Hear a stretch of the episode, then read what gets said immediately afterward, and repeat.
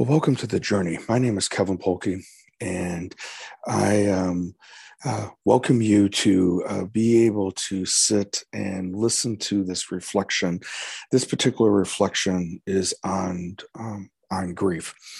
I have been um, have had the honor to be able to be um, the facilitator for a particular group that I run um, here in the Rockford area for the Winnebago County uh, State's Attorney's Office. It's a homicide support group, and it is a group um, for individuals who unfortunately have lost a loved one, um, someone they care about, uh, to homicide. I have been involved with this particular group uh, since 2009 after um, Dr. William Kerr, um, Pastor Kerr, uh, died suddenly from a heart attack. Uh, Barb Stone asked me to um, to join um, join the monthly meeting and be able to facilitate that. One of the things that I get to do um, once a year is help with the memorial, and that memorial um, happened on. Um, uh, we do it in the spring typically, and we we just did it on uh, May 23rd. I think I just want to share just a little bit um, about what grief is like and how we can navigate through grief, and then what I have um, observed as a facilitator of this group. Group, but let me start with um, reading something to People often say grief is like a roller coaster ride. It pulls you up and then drops you down. It twists and twirls, leaving your heart in your throat and your mind in a blur. You may feel like you're on a roller coaster. There may be moments when it seems like you're finally moving upward, and then all of a sudden, a sight, a song, or a smell reminds you of your loved one, and the roller coaster jolts downward, and you feel like you're falling back to where you were.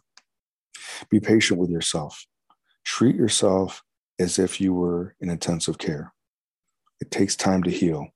Don't let anyone rush you, and don't rush yourself. Give yourself time and let yourself grieve. May God continue to hold you and heal you.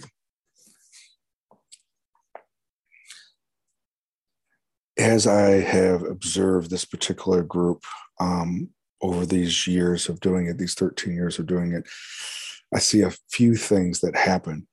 Again, this is a, a group that no one wants to be a member of. Um, but it is a group that has come together for people to share space, that they all have this common link um, of having lost someone um, through homicide. They also have the common experience of all the things that happen afterwards of the court process um, of the process with the police. Um, if it's a cold case, that's a whole nother aspect of that impacts the grief and going through the the the, the trial process if it gets to that point, then that's another aspect that individuals come and talk about while the whole time um, having this void of this person is no longer there. That when a traumatic death happens, almost always it complicates the grieving process. Knowing that there's other individuals that have shared some common experiences, that they're not alone, that they can have a space where they know that they're not going to be judged um, or questioned is critical for them in their healing process. It's also critical that individuals who are new that come have seen other individuals who've been in the group for a longer period of time and that it can there can be a healing. We know that for sure that no one gets over a death. It's it's not getting over anything. It's about moving through and how life is now different as a result of this tragic event this also applies in non um, in, in, in, events of deaths that aren't related to a homicide or a suicide.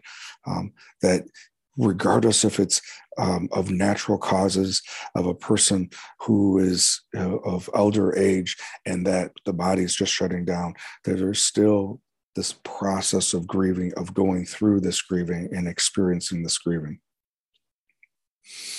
I think the biggest thing that I would want to leave you guys with is this idea that similar to the story that I read of it being like a roller coaster, that somehow something greater than yourself is pulling you and and and and twisting and turning as you're going through this that it is an opportunity as you're going through it for you to be able to experience it for it to be able to teach you um, about something about yourself and that that maybe in the midst of this we'll be able to see how our loved one hasn't spiritually gone anywhere they just have physically gone somewhere.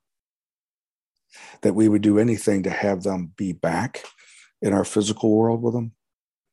But, but because we, um, but because we are grieving over them, that means that they had this huge impact on our life.